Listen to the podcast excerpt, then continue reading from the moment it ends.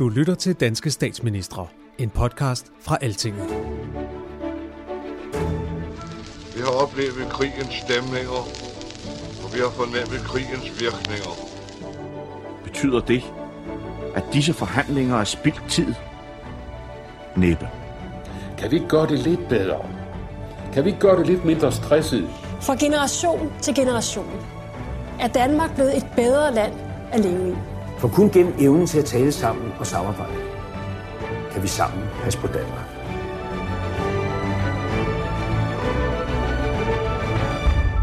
Velkommen til Altinget podcastet Danske Statsminister. Mit navn det er Nikolaj Søndergaard Kær. Og mit navn er Andreas Bak Mortensen.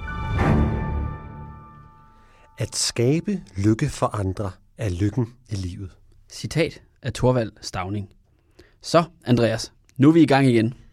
Vi skal allerede nu beklage over for lytterne, at I har måttet vente lidt. Men vi har haft lidt travlt med arbejde, og ikke mindst en øh, nyligt overstået valgkamp. Ja, den øh, træk øh, tænder ud, øh, må man sige. For øh, der har været knald på, men nu er vi tilbage, og vi glæder os rigtig meget.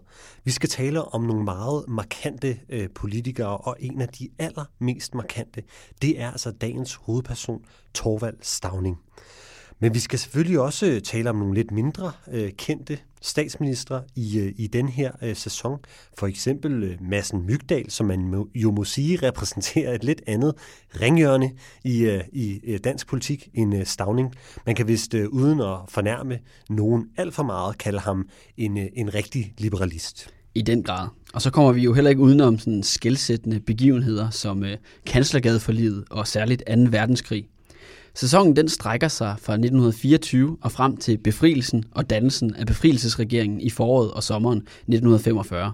Så en begivenhedsrig periode for Danmark, men så sandelig også for resten af verden. I dagens øh, afsnit starter vi råt for huset, kan man sige, med den her mastodont, Torvald Stavning. Stavning er efter Estrup den statsleder i Danmark, der har siddet længst tid ved magten. Og at overvurdere Stavnings betydning for Danmarks historie, ja, det er sådan set ret svært. Jeg er helt enig, Andreas, fordi Stavning han er jo en gigant i Danmarks nyere politiske historie. Og det er nok også vigtigt at komme ind på allerede her fra starten, at vi kommer ikke til sådan minutiøst at gå igennem Stavnings virke, fordi så kunne vi lave sådan et 6-8 timers podcast. Øh, vi har sådan taget den klassiske opbygning, hvor vi kigger på Stavning som person, øh, og selvfølgelig hans politiske virke, men også hans betydning for, for eftertiden. Og så til slut i øh, afsnit 2, der kommer vi så ind på, øh, på hans sådan, Marienborg eller White House potential. Øh, men jeg tænker, vi skal, er vi ikke ved at være klar til at komme i gang med, med dagens hovedperson, Stavning? Det synes jeg helt klart, og det giver nemlig rigtig god mening, når vi taler om Stavning, og tale både om personen og politikeren, fordi de smelter sammen på mange måder. Det øh, ved vi, når vi ser på for eksempel Tor- Torvald Stavnings øh, opvækst. Han bliver født i 1873 øh, i København Øhm, øh, ved Holmens øh, kanal i det indre København. Og det er faktisk et område, som ikke rigtig øh, findes øh, mere, da man efter 2. verdenskrig øh, river mange af de gamle huse ned og blandt andet bygger Nationalbanken og flere af de andre kontorlandskaber, som vi kender øh, i dag. Men altså Stavning han vokser op i det her område under meget trænge vilkår, må man sige, og i en arbejderfamilie selvfølgelig. Faren Peter Augustus, han var jul- og karetmager, men måtte i øh, uh, Torvald Stavnings unge år sadle om øh, på grund af dårligt helbred. ja, og med den lidt dårlige joke, så øh, øh går vi videre altså, til Stavnings mor, Karoline Stavning. Fordi det er fra hende, han får sådan det, det, den første sådan, øh, vækkelse over for som siger, den grønne arbejderbevægelse. Hun var samfundsengageret og bakket op om de første fagforeninger og Louis Pius grundlæggelse af Socialdemokratiet. Og i 1876, altså godt kun tre år efter, at Stavning bliver født, der bliver Danmark og verden ramt af en stor økonomisk krise. Og det havde en direkte effekt på Stavning-familiens øh, levevilkår. Stavnings øh, far, der i forvejen øh, var syg, han mister sit arbejde, og han bliver daglejer. Øh, og det var altså et hårdt og slidsomt liv. Øh, og man kan sige, at opvæksten den bliver heller ikke nemmere af, at Stavnings mor i den her periode faktisk også bliver syg. Nej. Så det er altså virkelig, virkelig øh, trænge kår, må man sige, han øh, vokser op øh, under. Pengene, ja, de er små, Og det er, det er ikke svært, når man ser her, og det er jo også det, vi talte om før med, at politikerne og personen jo smelter sammen på en eller anden måde. Det er altså ikke svært at se, hvor den sociale indignation, som Stavning jo senere skulle omsætte til, konvertere til praktisk politik, rent faktisk kommer fra. Stavning, han bidrager faktisk også selv til husholdningen øh, ved det, man nok i dag vil kalde børnearbejde. Han arbejder faktisk i, i forskellige jobs, sådan 6-7 timer om ugen, når han ikke går i skole. Undskyld, øh, 6-7 timer om dagen, når han ikke går i skole. Så det er altså, det er altså børnearbejde øh, i, hvad kan man sige, i, i de øh, perioder, som, andre børn nok vil holde ferie i. Eller ja, tage, man, man har lyst til at sige, at det var ikke en, øh, en tilværelse værd for, til, for børn, men, øh, men sådan var livet for, for mange på det her tidspunkt. Øh, og jeg vil sige, det går næsten fra, fra skidt til værre, fordi øh, faderens helbred, det bliver simpelthen øh, ringere, og det betyder, at han, øh, han bliver så svækket i en periode, at han ikke kan arbejde længere. Øh, og det betyder, at han må bede om understøttelse, altså det her fattighjælp fra det offentlige. Og man skal forstå, på det her tidspunkt, det er ikke at kunne forsørge sig selv og sin familie, det er forbundet med meget, meget stor skam. Øh, og det har jo så også den her konkrete betydning, at man jo faktisk ikke længere kan stemme ved valgene. Øh, og tanken den var ligesom her, hvis ikke man var i stand til at forsørge sin egen familie, så var man jo heller ikke i stand til at så tage sig af samfundsforhold. Ja, og øh, Stavning, han kommer i en øh, relativt ung alder i øh, lærer som først øh, smed. Men jobbet øh, som smed, det viser sig hurtigt at være øh, fysisk for hårdt for, øh, for Torvald, der ikke øh, faktisk har, har fået øh, tilstrækkeligt at spise i sin voksealder til at lave sådan et, et hårdt, øh, hårdt fysisk arbejde. Så i stedet, og det er jo det, som vi mange af os kender øh, ham for øh, i dag, så kommer han i lære som cigarsorterer. Og det, ja, det er jo som sagt, det er jo et af de uh, jobs, som eftertiden virkelig, virkelig husker ham for, kan man sige, selvfølgelig mindre end, end jobbet som statsminister. Ja, og så er det jo altså også her, han får den første sådan, direkte kontakt med fagforeninger. Cigar Sorterforeningen var en af de første fagforeninger i Danmark. Den blev grundlagt i 1880, og den havde det her formål at, sådan at understøtte cigarsortererne i de tilfælde, at de blev arbejdsløse på grund af, en, at cigarmagerne skulle nedlægge arbejdet for den fabrik, man så arbejdede på. Ja. Og det er nogle, nogle hårde, altså de her år, det nævner vi hans øh, opvækst, øh, det er nogle hårde år, men det er også nogle formative år for den unge Stavning. Farens øh, helbred, det fortsætter med at blive dårligere, så Stavning han må ud over jobbet som cigarsorterer også træde til, når faren han ikke kan passe sit job som visevært, og familiens forhold, Øh, det kan man sige, de, de er ret kritiske på det her tidspunkt, men de bliver dog markant forbedret i 1888, da øh, de bliver medlem af, en, øh, af de, de første sygekasser, som ikke kræver et særligt stort øh, indskud, altså for at være medlem. Det er den øh, sygekasse, der hedder Alders øh, Trøst, som havde det motto, at sygdom er hver mands herre. Ja, og pointen er jo ligesom her, at nu kan familien få støtte, øh, uden at faderen han mister sin valgret. Og det er både økonomisk fordelagtigt, men det har nok også haft en sådan mental betydning for familien, at øh, sådan renommé og selvtillid, fordi man på det her tidspunkt nu, nu er lidt mere herre i eget hus. Øh, og det var jo altså, øh, den her alderstrøst sygekasse er ikke helt uvæsentlig for Stavning, fordi det er faktisk også her, han får sit første offentlige værv. Øh, der har været noget rod i regnskaberne i den her tidlige øh, hvad hedder det, A-kasse, øh, og man skifter simpelthen hele bestyrelsen ud. Og Stavning, han, får, øh, han bliver altså medlem af den her så nye bestyrelse, og det er altså inden han er fyldt 18 år. Og det vidner nok også lidt om den unge Stavnings karakter, viljestyrke og nok også intelligens, at man betror et så relativt vigtigt arbejde til en ikke-myndig person. Helt klart. Og igennem 1890'erne, der bliver øh, Stavning altså mere og mere aktiv i fagbevægelsen. Herunder i forskellige strækker rundt om i landet, blandt andet i Fredericia. Her har en arbejdsgiver ikke vil give to kvinder ordentlig løn, og øh, det giver altså Stavning at, at deltage i de her øh, forskellige øh, konflikter. Det giver ham en erfaring og indsigt i det, som han jo opfatter som en stor øh, uret, øh, som han oplever, at, at arbejderne i Danmark udsættes for. Og den her sociale indignation, ja, den er til stede hos Stavning fra barnsben af, det var vi inde på før, men han vokser op under meget beskidende kår. Men oplevelsen af de her vilkår, som arbejdsklassen øh, lever under, det er jo også noget, der, får, der nærer den, den indignation og gør den stærkere og stærkere. Ja, og den indignation, den starter han så ud med, ligesom med arbejde i fagbevægelsen og i den her A-kasse, øh, alderstrøst. Øh, men i begyndelsen af nullerne, der og med systemskiftet i 1901, så begynder Stavning også at kigge i retning af politik. Han bliver opstillet i Faxekredsen på Sjælland, men han lider så nederlag ved de første øh, valg, hvor Venstre Reformpartiet de får den ene jordskredssejr efter den anden. Men det lykkedes så Stavning at blive valgt til Folketinget i øh, 1906, og han sidder derefter i øh, Folketinget frem til sin død i øh, 1942. Ja, og vi skal måske også øh, nævne, at Stavning, altså på det her tidspunkt, vi er jo i den hvad kan man sige, første del af Stavnings liv. Vi skal også lige øh, øh, nævne, at det her jo første af, af to øh, afsnit om øh, Stavning. Men altså på det mere personlige plan, der øh, undergår Stavning også øh, vigtige forandringer i de her år.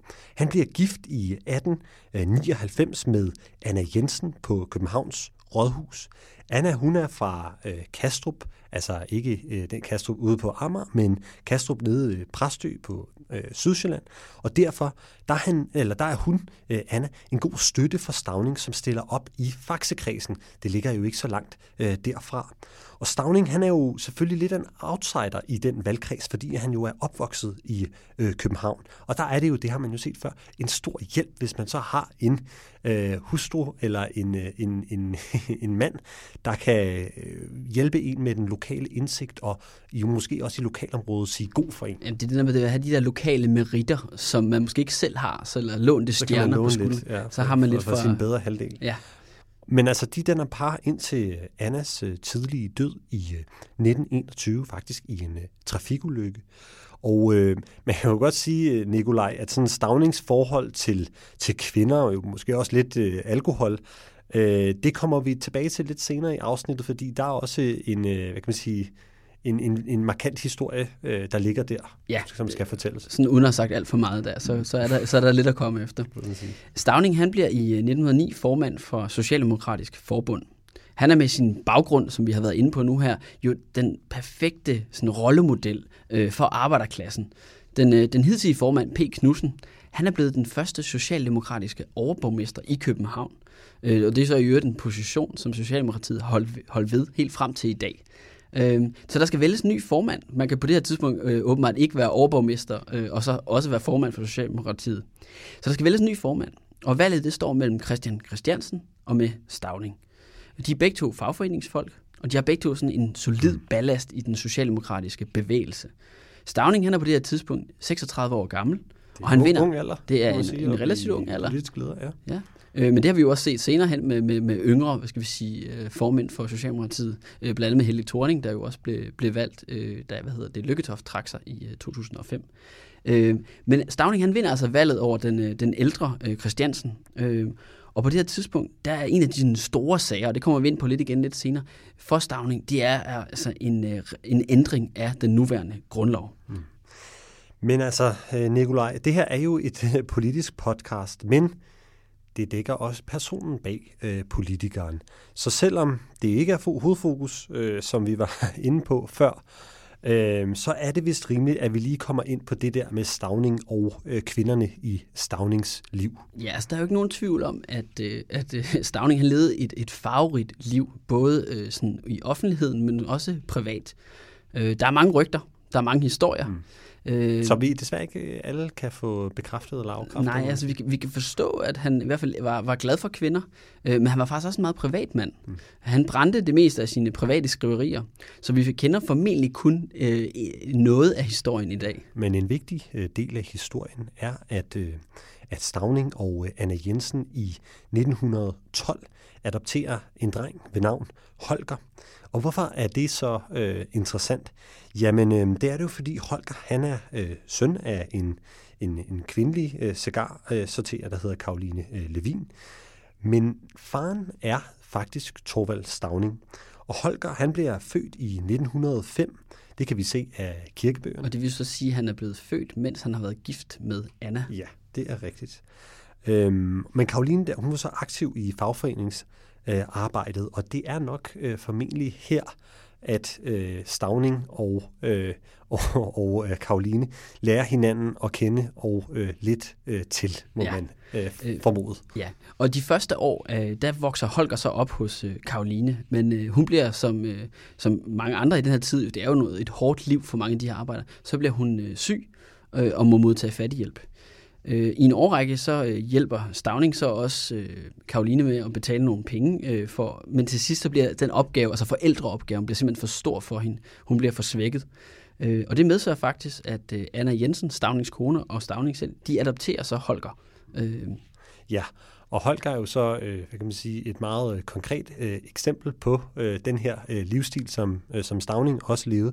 Men der er jo også en række andre øh, øh, affærer, kan man vel godt kalde dem.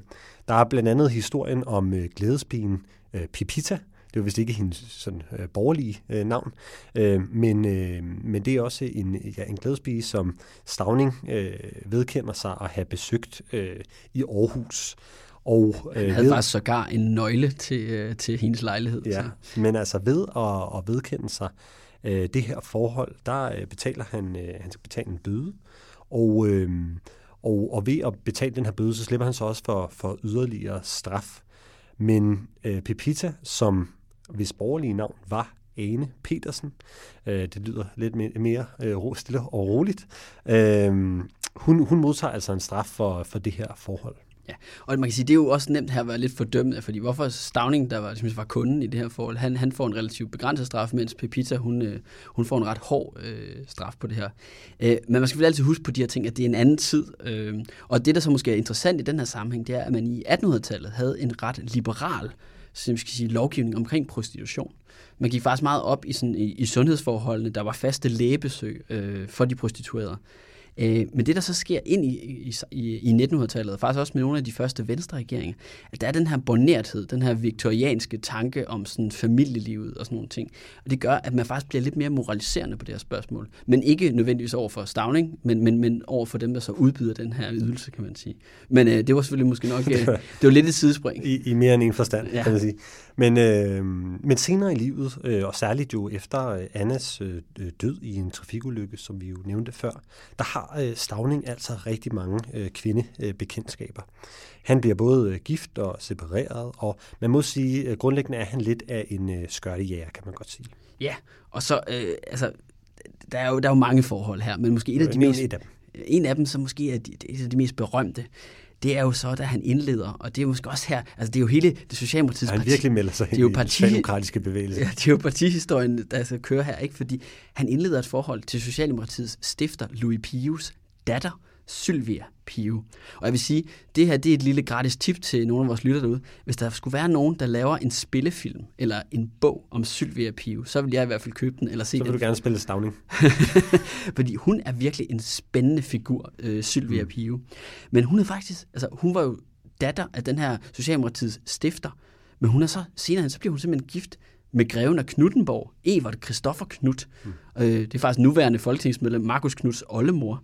Øh, og hun øh, indleder så et forhold med Stavning, og de øh, danner så faktisk øh, uofficielt par i en, øh, en, en længere periode. Men jeg tænker, vi må nok også hellere vende tilbage til politikeren Stavning. Yes, det synes jeg kun er passende.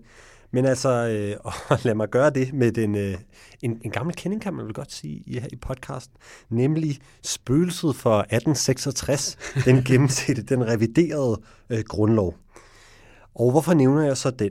Jamen det er jo fordi, at, hvad kan man sige, jeg vil næsten sige, efterladenskaberne er fra den øh, gennemsete grundlov, jamen de, øh, de spørger jo stadig øh, på, på Christiansborgs øh, gange. Og den er jo meget upopulær, den her i, i, i de nye partiers øjne reaktionære lovgivning. Det er jo særligt den her privilegerede valgret til landstinget. Og det er jo en, en, en, særlig en, en torn i øjet, kan man godt sige, på venstre, det er radikale venstre, men jo også øh, Socialdemokratiet.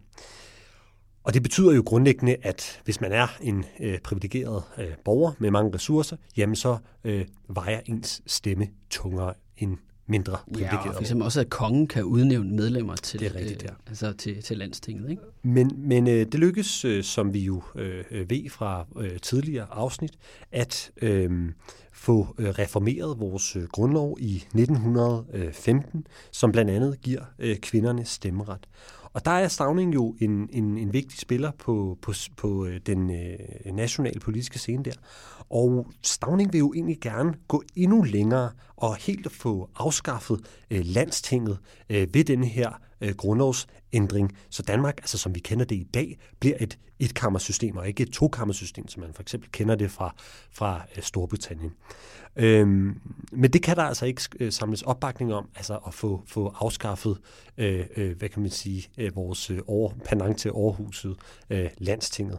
Det, øh, det er først ved grundlovsændringen i øh, 1953. Ja, og det er jo klart, også i samme periode, det var altså den her grundlovsændring, det var i 1915, der har vi jo selvfølgelig også Første Verdenskrig.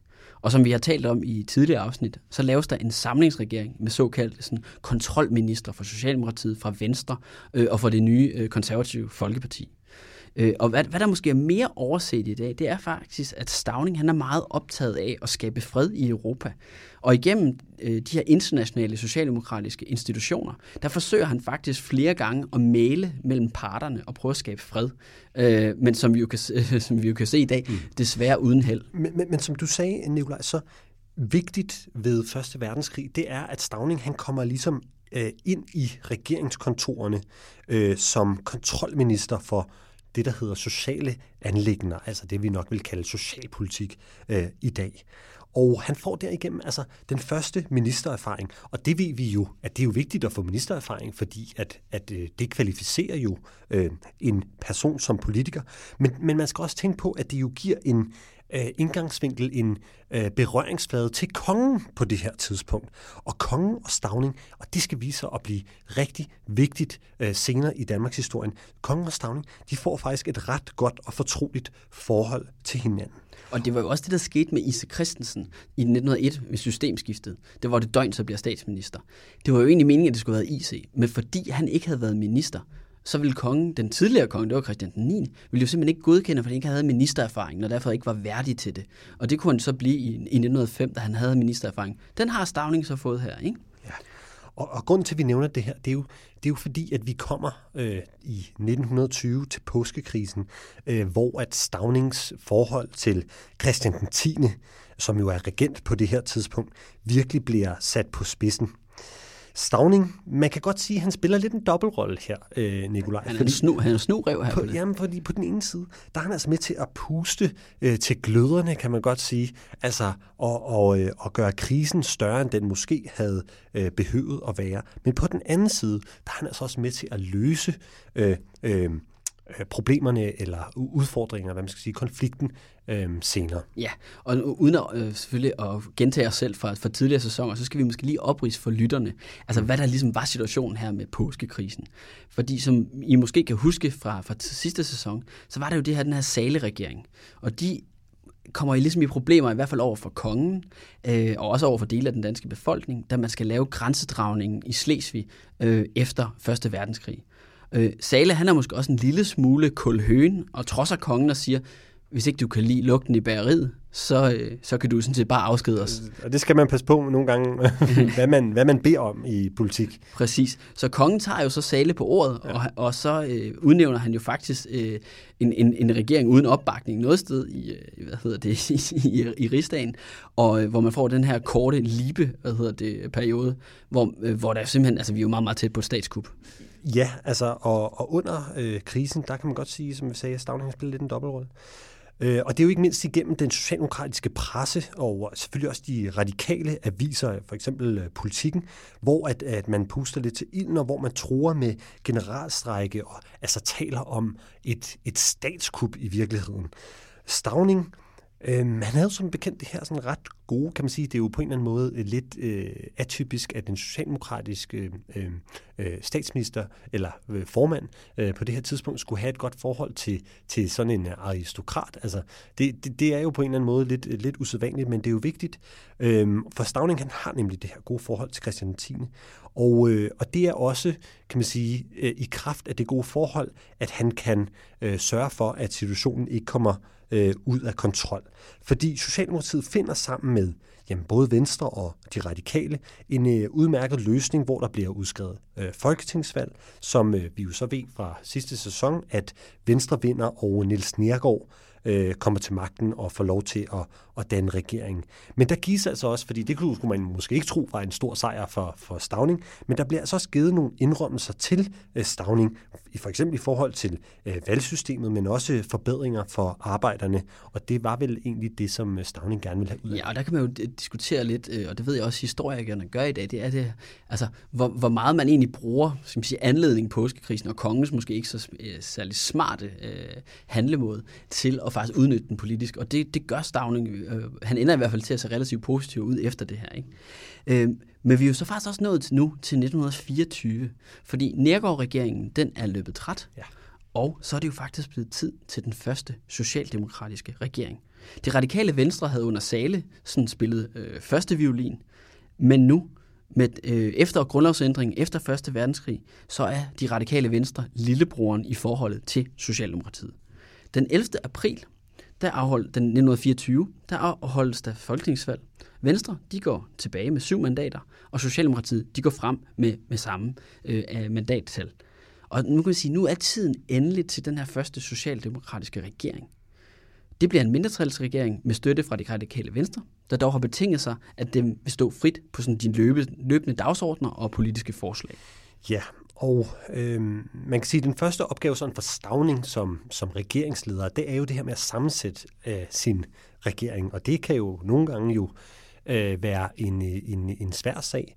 Men, men det, øh, der må jeg sige, der viser han jo også lidt politisk øh, tæft øh, stavning.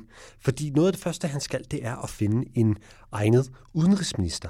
Stavning han overvejer øh, selv at tage posten, men bliver overtalt af øh, blandt andre kongen til at udnævne den professionelle diplomat øh, Molke, et øh, navn, der jo sikkert, øh, kan man sige, vil... Øh, ja, Podcastets første afsnit jo. Det er rigtigt. Det var også en, en Molke, et kendt, øh, kendt kan man sige, adeligt navn i øh, Danmarks historien. Men han var den her Molke øh, gesandt i øh, Berlin og havde godt ry øh, sådan i øh, internationale diplomatiske kredse. Og man kan sige, det er jo lidt sjovt, at det her, den første socialdemokratiske regering, at man skulle give så vigtig en øh, post som udenrigsministerposten til en ikke-socialdemokrat. Øh, øh Men Stavning, og der går han jo meget klogt i at, at finde måske øh, den rigtige balance og give lidt til nogen, der egentlig i udgangspunktet er hans modstandere. For han vurderer, at det kan man lige så godt gøre, fordi de vigtigste sværslag, og der hvor man virkelig skal bruge alle sine kræfter, det er på de indrigspolitiske dagsordner. Ja, og det er jo rigtig smart der, fordi der har nok været en, en, en vis bekymring i, ja. i store kredse i erhvervslivet også. Hvordan vil de her nye røde regime se ud? Så for Stavning ligesom at pacificere kongen og også dele af erhvervslivet og, sådan, og, og skal man sige, sådan det, det øv, øvrigheden, ikke? Øh, ved at sige, okay, nu Molke bliver udenrigsminister, jamen så, så er der ro på. Men det er også nogle gange vigtigt at have styr på sit bagland. Det er nok faktisk altid vigtigt i politik at have styr på sit bagland. Øh, så han vender det altså også lige med Socialdemokratiets forretningsudvalg og siger, kan I godkende, at jeg tager en ikke-socialdemokrat, Molke, som udenrigsminister? Mm. Det siger de ja til, og han får så derefter frihænding, frihænder til at udnævne den regering, han så gerne vil have. Yes. Og mm, nu taler vi om, at det er jo en historisk regering, fordi det er den første socialdemokratiske regering, men den er historisk faktisk på flere måder. I regeringen er også en, en kendt skikkelse, tror jeg, for folk, der går op i, i, i øh, Danmarks øh, politisk historie eller ligestillingshistorie, nemlig Nina Bang, øhm, som er den første kvindelige minister i ikke bare Danmarks historie, men faktisk i øh, verdenshistorien. Og det må sige, det er noget, der trækker overskrifter i både øh, ind- og udland. Nina Bang, hun bliver undervisningsminister, øh, og andre sådan øh, kendte øh, skikkelser, øh, så er der i hvert fald en med et meget markant øh, skæg, øh, som øh, hedder Frederik øh, Borberg, som jo er en kendt sådan, socialdemokratisk øh, agitator. Øhm, og han bliver også øh, en del af øh, regeringen. Ja, og som siger i eftertiden, så ud over Stavning og Nina Bang, så mest kendt i mm. den her regering, det er jo nok Steinke. Han bliver justitsminister. Og Steinke, han bliver særligt interessant, når vi gennemgår kanslergadeforliget og de her sociale I reformer. næste, I næste afsnit. I næste afsnit, ja. Øh, fordi det her Stavning-afsnit, det har vi delt op i to, fordi ellers så kunne vi, øh, kunne vi snakke ud i, i et væk. Øh, så Steinke, altså han får nogle vigtige, vigtige opgaver i øh, 1930'erne. Øh, ikke som justitsminister, men som socialminister. Men øh, det vender vi tilbage til i øh, næste afsnit. Og et andet generelt træk, øh, nu taler vi jo om balancerne og hvad man gerne vil øh, signalere med øh, sin øh, regering. Og øh, en af, af de generelle træk er også, at Stavning han vil gerne være sikker på, at øh, ministerne ikke kan kritiseres for at være ukvalificerede. De vil, han ved jo nok også godt, at den første socialdemokratiske regering skal jo bestå historiens tunge øh, prøve. Og det, derfor så vælger han jo nogen, der man, man kan sige, der er eksperter øh, på deres område. Det er en præst ved navn Peter Dahl, der bliver kirkeminister. Det er en jurist, øh, ham som du lige nævnte, Steinke, øh, som bliver justitsminister. Og det er en økonom, ham der hedder Bramsnes, som bliver finansminister. Ja, og så skaber Stavning også øh, et nyt ministerium på det her tidspunkt. Øh, det, der var jo den her kutyme, øh, helt tilbage fra Venstre-regeringen og Sale, at statsministeren også havde et fagministerium. Og den tradition fortsætter Stavning. Øh, og da han nu så ikke bliver udenrigsminister, som vi har talt om før, så skaber han et nyt ministerium for industri, handel og søfart. Mm. Og det er en, sådan, ikke en til en, men lidt en pendant til nutidens erhvervsministerium. Øhm, og som vi også kommer ind på nu her, det er, at den her første regering, øh, S-regering, den er virkelig udfordret af den her økonomiske krise, som haver i øh, Europa og i verden efter Første Verdenskrig. Og det kommer altså til at føre til nogle virkelig hårde arbejdskampe mellem arbejderne og arbejdsgiverne. Ja, så altså øh, holdet bliver, bliver sat øh, med man, hvad man næsten kan kalde øh, fagministre, der er professionelle øh, i høj grad inden for deres øh, område. Men der er selvfølgelig også Øh, det er selvfølgelig også vigtigt øh, for et parti, der øh, har rødderne solidt plantet i, hvad man med sådan lidt marxistiske termer kan kalde proletariatet. der er det selvfølgelig også vigtigt at, have en eller anden form for, for social balance, kan man sige. Ja, og så er det vel også, altså, netop fordi man, man altså, de har rødder i arbejderklassen. Et, altså, der er ikke nogen, der betvivler for eksempel Stavnings eget ophav ved at som være en arbejderdreng, så at sige. Ikke? Men, men indtil for nylig, så var uddannelse altså en sjældenhed. Og man vil simpelthen ikke have, have, have skåret i skoene, at man ikke er, er, er, er opgaven moden. Så derfor så, øh, så går Stavning sådan her til værks. Mm. Den nye regering, den bliver så dannet den 23. april 1924. Og som jeg var lidt inde på før, så får den altså virkelig en svær gang på jorden. De internationale konjunkturer er dårlige, og Danmark har ved en øh, ret uheldig valutakurspolitik tabt markedsandele på vores vigtigste markeder i både Storbritannien og i det øh, ret kriseramt Tyskland. Ja, og man kan jo sige, at i den her mellemkrigstid, der er det jo en generel øh, trend, at øh, de europæiske lande fører sådan en mere protektionistisk øh, politik. Og det gør Danmark øh, også. Og det er jo typisk sådan, det svarer, men det er jo så et modsvar på udenlandske tolvsatser. Jamen så indfører øh, man sine egne og laver øh, visse valutarestriktioner, altså noget, der gør, at jamen, både øh, kapital og, og varer får sværere ved at flyde fra land til land.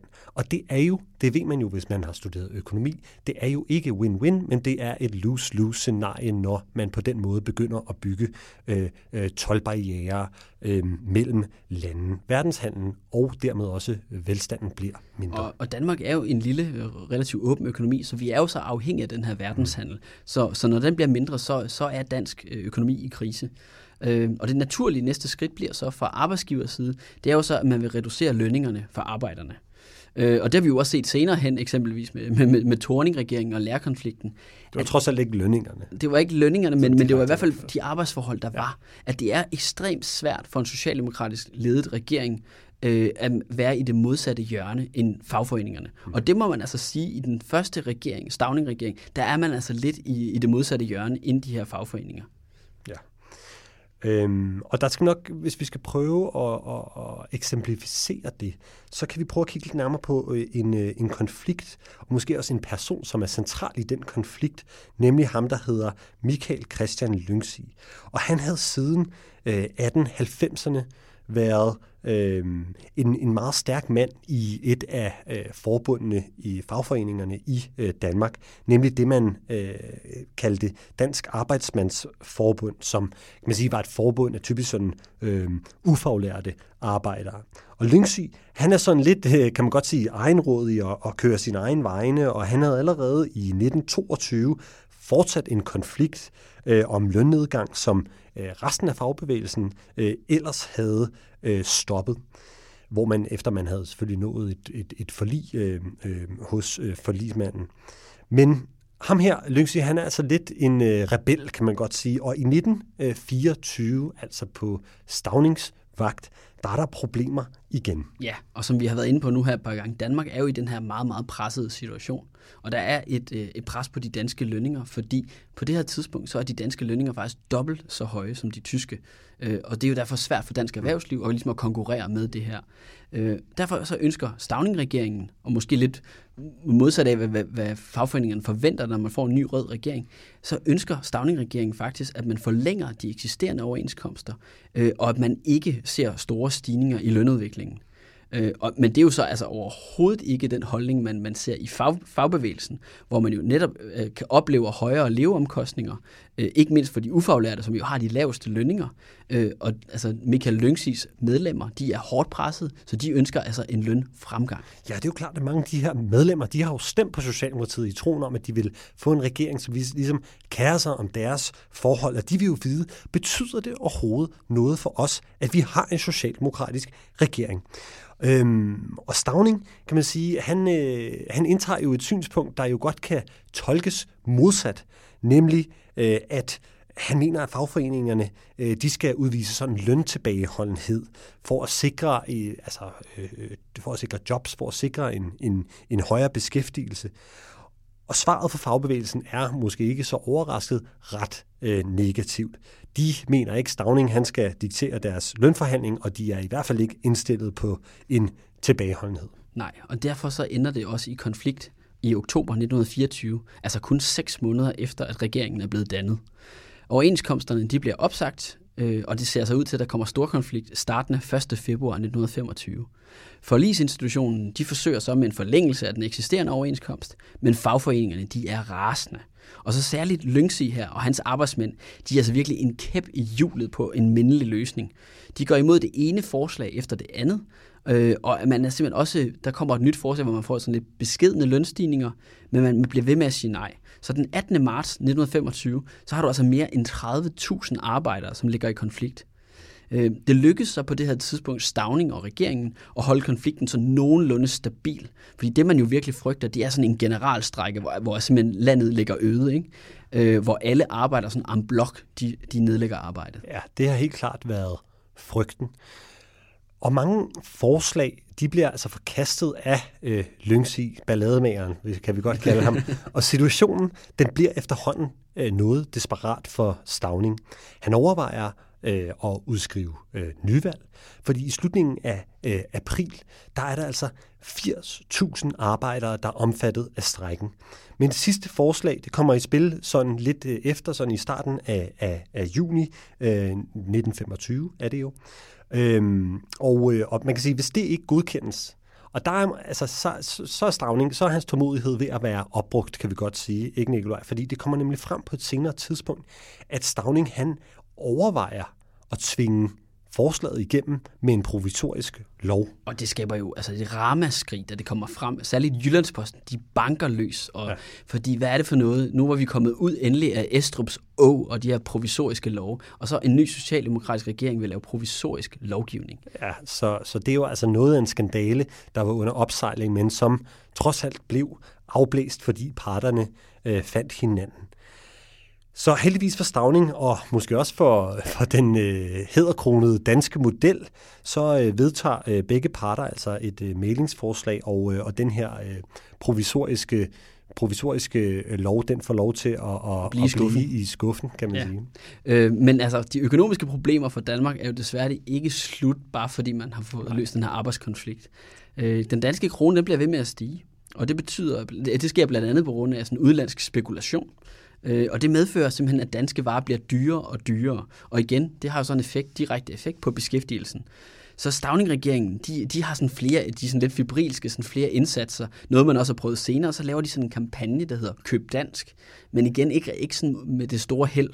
Øhm, så der er ligesom, hvad, hvad, hvad gør man her, Andreas? Ja. Altså Stavning, han når den erkendelse i løbet af 26, altså 1926, at det ikke er holdbart for regeringen at fortsætte. Man er ved at nå til vejs ende, men hvordan er det helt konkret, at man skal komme ud af regeringen på den bedst mulige måde?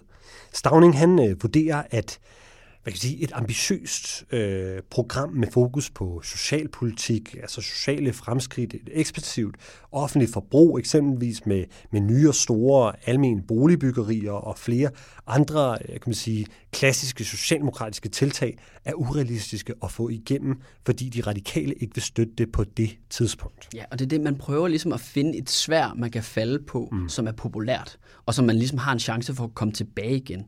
Og det er derfor, han kommer med de her relativt sige, progressive forslag, som man godt ved ikke har nogen gang på jord, som man kan vælte regeringen på, men så er det også lidt noget en lovning på fremtiden til, hvad der kan komme. Og, og, og, og som vi jo i bagklodskabens solidige klare lys ved rent faktisk øh, i høj grad bliver til noget. Der er det måske meget sjovt lige at vende tilbage til det øh, citat, stavningscitat, som vi startede med, nemlig, at jeg citerer, at skabe lykke for andre er lykken i livet. Det kan man sige, det er jo i hvert fald den, den positive øh, udlægning øh, er jo, at, at det, var må, det var formålet med de her store øh, øh, programmer, som Stavning altså lader regeringen øh, falde på, og som så øh, senere i Stavnings anden regeringsperiode rent faktisk øh, bliver en realitet. Altså øh, den politiske, øh, kan man sige, øh, materialisering af øh, solidariteten med øh, andre i, øh, i, i, samme, hvad kan man sige, i samme samfundsliv. Ja, den der sociale indignation, som jo er en, en rød tråd igennem øh, altså Stavnings øh, liv, sådan set. Øh, men en anden måske også rød tråd, øh, ikke gennem Stavningsliv, men igennem Socialdemokratiets liv, det er et, skal vi sige, lidt ambivalent forhold til det radikale venstre. Fordi det er, det er måske sjovt for, for vores øh, nutidige ører at høre, at allerede på det her tidspunkt, så er Stavning øh, øh og S-regeringen altså virkelig, virkelig træt af den radikale samarbejdspartner. Mm. Han er faktisk, og jeg citerer her, skuffet over den radikale arrogance, illoyalitet og utroskab.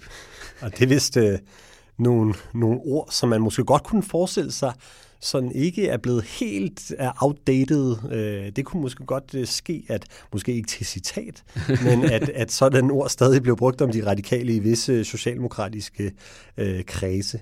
Men altså, øh, Stavning, han øh, udskriver øh, valg i november 1926. Socialdemokratiet, de går lidt tilbage, og de radikale, det er sikkert øh, til nogens øh, glæde, øh, jævnfør det citat, som du nævnte før, de taber altså også land her ved valget. Og derfor der er det altså Venstre under Madsen Mygdal, øh, som kan danne regering med støtte fra de konservative. Ja, og Madsen Mygdal, ham kommer vi jo ind på i et, øh, et senere afsnit. Det gør vi i hvert fald. Men jeg synes faktisk også, at det her tidspunkt måske er, er ved at være sådan et, et, et, et godt sted, hvor vi holder en pause i, øh, i det her Stavning dobbelt afsnit. Øh, for jeg tænker faktisk, at vi vil, vi vil slutte her i dag, og så vender vi jo tilbage i, øh, i næste og anden øh, afsnit, hvor øh, Stavning han kommer til magten igen i 1929, mm. og det er jo også hans mest kendte regeringstid. Han sidder fra 1929 ind til 1942, hvor, hvor han dør. Og der jo han får gennemført rigtig mange af de her reformer, som han jo så øh, taber valget på i, i 26. Ja, og det er, jo, det er jo særligt det her berømte kanslergadeforlig, som vi kommer ind på i, som i næste vi glæder os også til at, at, at dykke ned i. Men ellers tror jeg, Nikolaj, ikke øh, der er andet at sige end mange tak, fordi I lyttede med. Og på genhør i næste afsnit om stavning.